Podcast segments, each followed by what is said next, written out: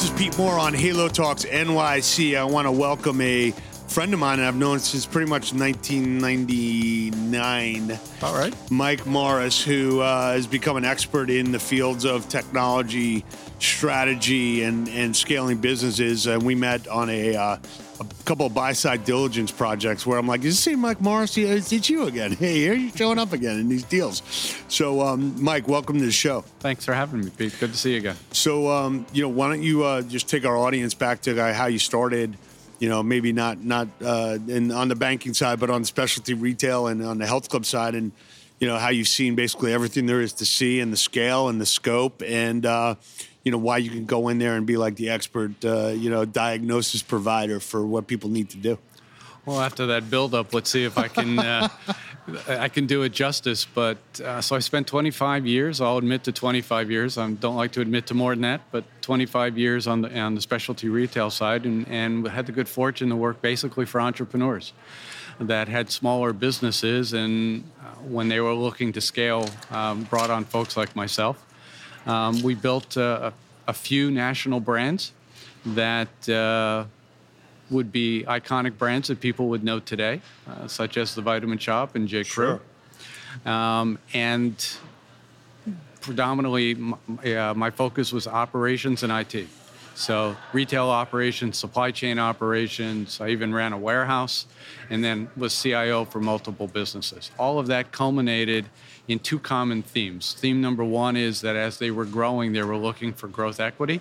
So PE, um, we went through four PE acquisitions, and I realized at the time that the PE guys were brilliant financial folks, but not a lot of operations or IT experience. Sure. And they they want the data and they want it like curated in a certain way, and the industry's like, yeah, that data exists, but I'm not really sure how to get it for you. Right? And the tools back then, it was a lot harder to, to do what we easily do today, even at our desktops. yeah. So, um, about 12 years ago, um, I had a momentous birthday approaching, and we were going through yet another uh, sale Uh-huh. and some management changes. And let's just say that the new management team and I, if I said white, they said black, or Yep. vice versa. Gotcha. So Happens. I, it happens. So I decided, what do I want to do when I grow up? Mm-hmm. And uh, PE actually entered the space. And I said, I think there's a place for somebody like me in an advisory capacity or whatever Uh-huh. that meant in the PE space. So I joined a PE firm as a full time operating advisor 12 years ago. Since that time, I now um, advise to a couple other boutique firms. Uh, and then hung my own shingle um, in addition. So I consult on both the retail space and 12 years ago, as you mentioned, um, got introduced to the fitness space through one of those buy side due diligence acquisitions. Right. Um, went to school as fast as I could from a lot of very smart people. And so, in addition to consulting to specialty retail, where the focus is on customer, um, I also consult to the fitness space where the emphasis is on member and tell me really what's the difference between the two because we are all customers in addition to being members of our health clubs. So Sure. that's what I do. That's awesome. So let's um, educate people here if they do not know this. Um, so when you went to work at North Castle, which was one, uh, you know, at the time one of the larger private equity firms that were interested in what we now call the Halo sector, Right. and um, you know, did the Equinox deal. There were a couple other, you know, uh, Avalon Organics. There were uh, Performance Bicycles, right? Yeah, sure. So, um, you know, what's interesting that's evolved over the last, you know, 15 years in private equity is that they say, look, I'm not just a provider of capital. You're not really renting my capital. I'm actually supposed to be a value added uh, partner to you. And I could do that on the financial engineering side, but why not also have the operational and, and other support services that I could provide through the operating executive type of, uh, you know, operating partner, you know, platform. So, you know, for the entrepreneurs that are out there that are talking to private equity and you, you meet a private equity firm, you know, some of the things you should ask about is, okay, do you have operational support? Do I have IT support? Do I have HR support? And like the guys at NEP right now who are investors in the Edge and Movati, they've got allocations of people inside of their private equity firm to basically support those two assets. And and you were kind of like probably one of the guinea pigs or like pioneers of like, hey, let's bring this guy in house so he can really like provide services and and it'll increase the probability of our our investment being successful, but also like provide a couple additional lifelines, if you will, to an entrepreneur. So maybe talk about like what role you played there, how vital it was, um, how your lens of like being in specialty retail was like helpful because the health club industry is probably you know five percent of what that was at the time, maybe more now. So um, you know, tell us what you did and why now it's almost like customary that like private equity firms should do that. Well, you hit the nail on the head, um, but but going back and specifically addressing some of those points is that um, first of all, having the experience was helpful to the PE fund in doing the due diligence and putting together their various models because mm-hmm. I would go in instead of plugging a number for, well, the IT systems can't give us things, so we probably have to put some money aside for that. Uh, I would go in on the diligence, look at not only the IT, but their operations. If they were on the service side, we'd look at how they delivered service. If they were a product based business, like an equipment uh, manufacturer, look do the diligence around the supply chain. But mm-hmm. the net of it was that I would provide to the deal team very specific uh, um, concern, uh, evaluations around strengths, weaknesses, or areas of opportunity, and give them more clarity as to how they could factor in what they had to potentially propose in terms of money into the deal for either streamlining, improving, acquiring, etc. So I'm going to ask you a. Uh, this will be like a, a, deep question related to like how you how you personally operate because you're a very affable guy and you're very knowledgeable. Um, but now you're working for a private equity fund. I'll just lay out this case study for our crew here. You you're working for the private equity firm. You're on the buy side due diligence. Okay, your job of that is to basically uncover any risks, any breakage, any scalability issues, any personnel issues. So you're in there like you're the buy side forensic due diligence guy. And then if they buy the company, now you're like, hey, you know, I, I gave you the exam and now I'm like here to help you. And I'm gonna I'm gonna tell you some things that you might not like to hear. so how, how did you kind of manage through that besides like your personality, which is like it's hard to probably get mad at you, I would say. I don't think many people get angry with you. Okay, we'll leave my family and wife out of this. Yeah, of course, as always. of course, it's not immediate family. Um, everyone so, would go well, berserk. Well, the the interesting thing is that um, at, at the end of the day, it's about being honest, open, transparent. Right. Um, I believe in those words. I live by them. At least I try to live by them. So.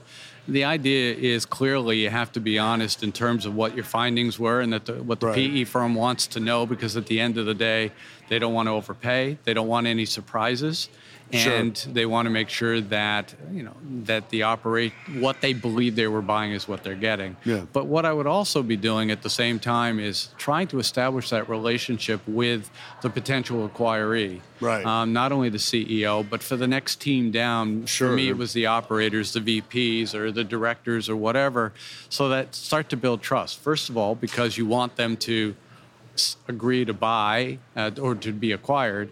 And then, secondly, not to surprise them and say, hey, look, let's talk about what some of the things that I'm finding. Right. And kind of think about how we might, after the deal is closed, move forward on this collectively. And that I can either be a second set of eyes, I can be an advisor, I can become your project manager, right. I can work side by side because at the end of the day, your success becomes our success, and we're all in the in, in the same rowboat, if you yeah. will. I mean, it's interesting that yeah, I'm, I'm working mostly on like helping people get a deal done and working on the contract and and and some of the legalese. And, and there's a clause in a lot of contracts that basically says if you're the buyer and I am the seller and you find something out about me during that process, you have to tell me what you found. So it's called like an anti-sandbagging clause, which basically says like if, if you buy my company for 100 million and you say, oh, you have to put 10 million, I'm only giving you 90, and 10 million goes in this escrow account, like you can't say, aha, like the day afterwards, like I'm taking that 10 back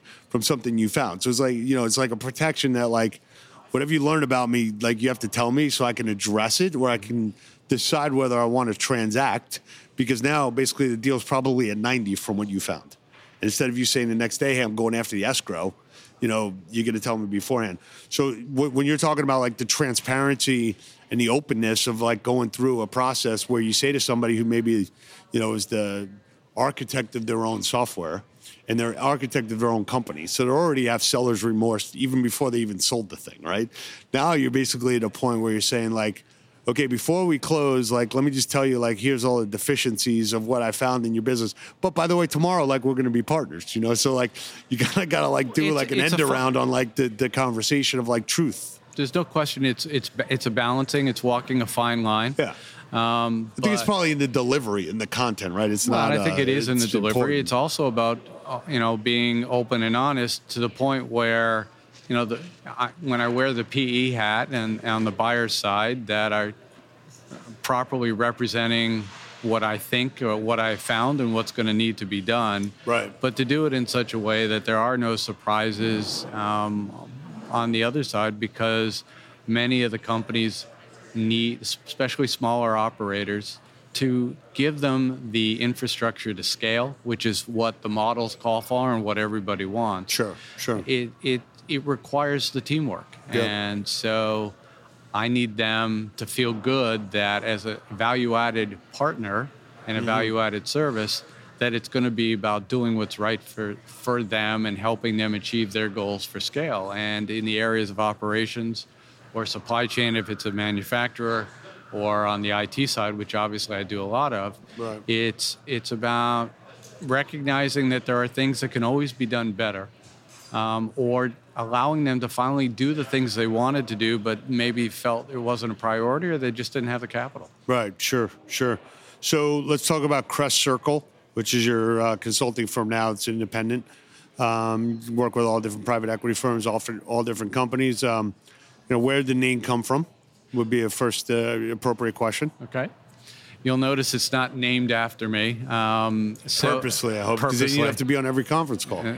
Well, purposely, and it was very simple. I had about 24 to 48 hours to um, go from being an inside person to becoming a 1099 individual. Okay. And one of the firms that I had worked with in, in consulting on the retail side and even on the fitness side was a firm out of Chicago called West Monroe Partners. And it wasn't hard to figure out where they got their name from. Right. And I said, you know, I happened to live on Crest Circle, and I said, I don't want to have to go through a search and have the the, the guys in, in Newark in Essex County tell me how long it's going to take to get a name.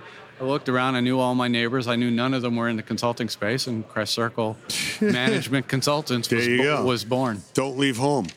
Don't leave home. I stay in the, this circle. Like, there was a guy, uh, so comedian Steven Wright he used to say, uh, I live in a circular driveway and I can't get out.